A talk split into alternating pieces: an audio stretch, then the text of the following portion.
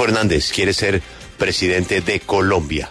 Y repito, las encuestas, hasta la de sus contradictores, lo señalan como un hombre que comienza a tener una aceptación en la opinión pública colombiana muy importante.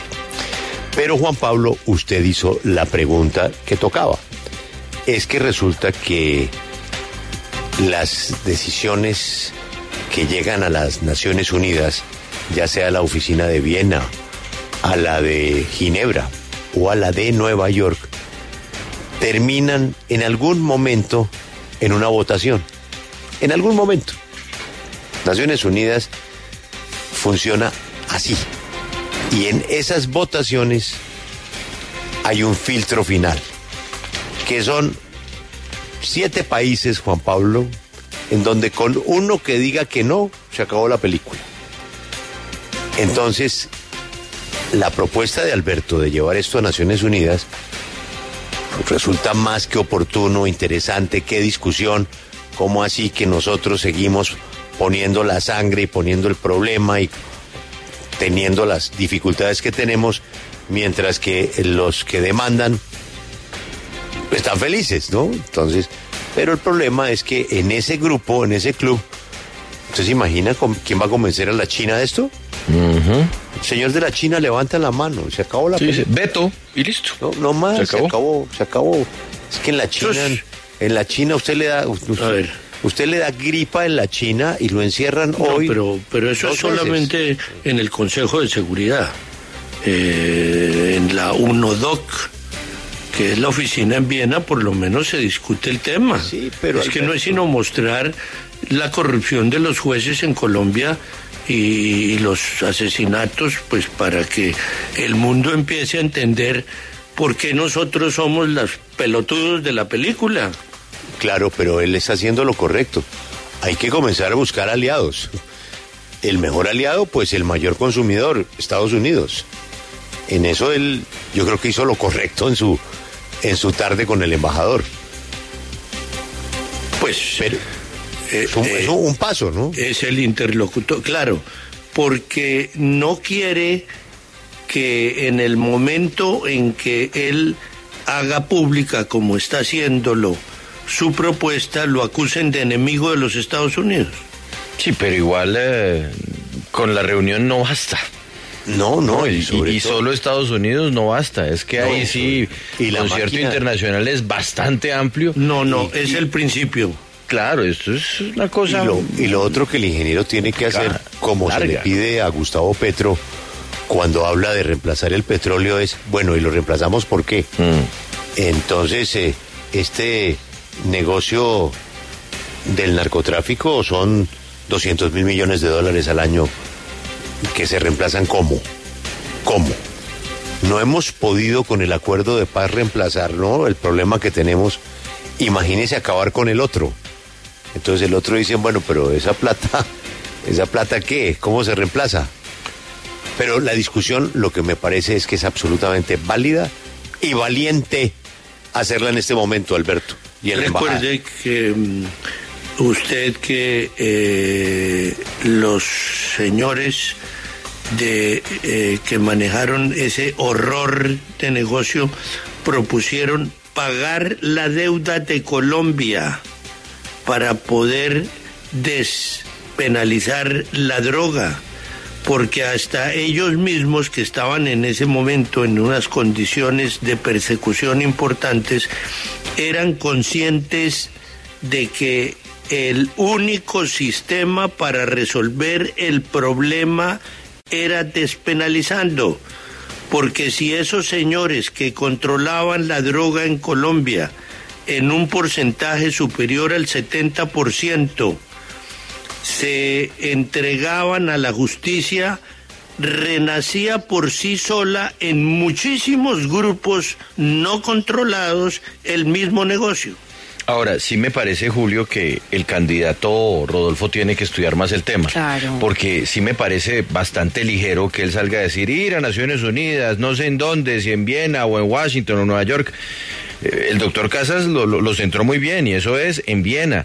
Y creo que uno como candidato, a la hora de lanzar este tipo de propuestas, debe ir un poquito más allá del discurso que puede llegar a sonar muy atractivo, pero que tiene que ser aterrizado. Usted bien lo decía, Julio, de la misma forma en que entonces Gustavo Petro un día dice no más petróleo, entonces ¿cómo? Entonces el, ingeniero tiene que decir no más eh, persecución a las drogas, pero también cuál es el camino político. Porque echar globitos y crear una campaña a punta de globitos y de promesas que se ven muy bien, pero que por dentro están eh, llenas de aire, pues sí resulta una irresponsabilidad pues máxima que sí puede traer votos, pero no deja de ser irresponsable. Pero, solamente mire Juan Pablo México, a AMLO que le tocó hacer. Pues en algunas partes cogobernar con ellos. Ceder, ceder. No, no, no, es que eso, eso no tiene discusión. Pero el candidato que va a proponer esto, que lo estudie, y que no solamente entonces lo, lo, lo, señale como, como una propuesta ahí suelta, sino que nos diga, bueno, pasos a seguir, sí, yo voy a Viena, sí, me voy a reunir, y con la Unión Europea, y con los Estados Unidos, y voy a llamar a don Xi Jinping, y, ir un poquito más allá de, lanzar el globito. estudiar el tema del consumo en Colombia también, Juan Pablo, porque él dice que, que es una solución como, por ejemplo, se hace en Canadá, que es regalarle droga a los adictos, pero también estudiar, cómo es el consumo en Colombia. en Colombia no hay problema, ese problema no existe en Colombia. O sea, la adicción en Colombia es mínima alrededor del negocio.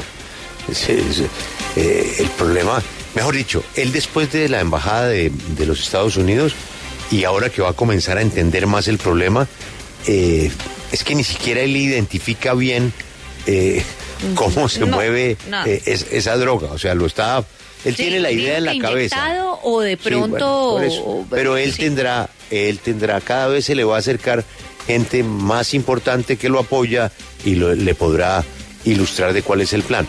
El gran socio de esa idea, el gran socio, si tuviera eh, ambiente en el ámbito, en, el, eh, en Estados Unidos, en eh, el espectro internacional, lo que dice Alberto, que la, se abriera un espacio para discutirse, no para aprobarse, pero para plantearse ya así con los pesos pesados internacionales, el gran socio del ingeniero es AMLO.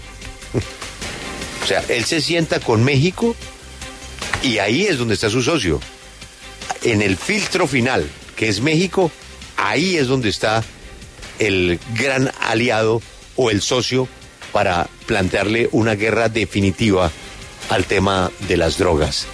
Y México también tiene el mismo plan. Ah, ¿nos van a seguir molestando a nosotros? No, no hay ningún problema. No hay ningún problema. Entonces vamos a plantear la despenalización y la legalización. Y ahí es cuando los grandes se asustan. ¿A cambio de qué no lo hacemos? Pues de que nos ayuden a nosotros con el problema que tenemos. O sea, no nos dejen solos. Esa es la W, nos vamos con los comentarios a esta hora. Esa es la, esa es otra película, Juan Pablo. No, pues es, que mire, aquí arroba Amanda Poveda Z escribe, numeral, en Colombia es de película escuchar las promesas de campaña. Y luego suma, numeral, en Colombia es de película vivir la travesía diaria de la inseguridad, el pánico y el espectáculo televisivo de la corrupción y el olvido. Numeral, en Colombia es de película. Escribe con este hashtag arroba wabdala08. Numeral, en Colombia es de película y de ciencia ficción encontrar un kilo de cocaína en el carro de la presidenta del Consejo de Cartagena y que salga un honorable senador diciendo fue una maldad lo que le hicieron. Numeral, en Colombia es de, de película. Escribe arroba Reinaldo Galvis. Numeral en Colombia es de película que el alcalde que destruyó a la ciudad bonita pretenda ser presidente de Colombia. Y también con este hashtag escribe arroba marcos0846, numeral en Colombia es de película, el solo sobrevivir. Eso ya es mucho en Colombia. Juan Pablo, ¿de qué viven las organizaciones criminales de Colombia desde el sur hasta el norte y en el norte de Santander. ¿De dónde viene el poder de la violencia? Narcotráfico. Del asesinato de los líderes sociales. Narcotráfico.